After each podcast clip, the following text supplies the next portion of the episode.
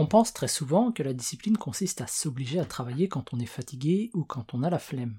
Alors qu'en réalité, la discipline, c'est aussi et surtout savoir se reposer malgré notre cerveau qui nous pousse à travailler.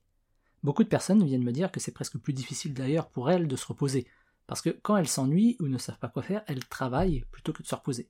Ou alors elles culpabilisent de ne pas travailler, donc elles continuent de travailler. Depuis qu'on est gosse, on nous fait culpabiliser lorsqu'on n'a pas un livre dans les mains ou lorsqu'on préfère se reposer plutôt que de réviser nos cours. Donc ça n'aide pas à avoir un rapport sain au repos. Malgré tout, le repos est quelque chose d'absolument fondamental. Se reposer est aussi important que travailler. Ce sont les deux phases d'une même pièce. On ne peut pas être efficace ou créatif sans un minimum de repos. Et beaucoup d'études démontrent que plus on travaille longtemps, moins on est efficace. Être productif, c'est alterner entre des périodes de travail et de repos. Et la véritable discipline consiste à s'obliger à se reposer quand on n'a pas envie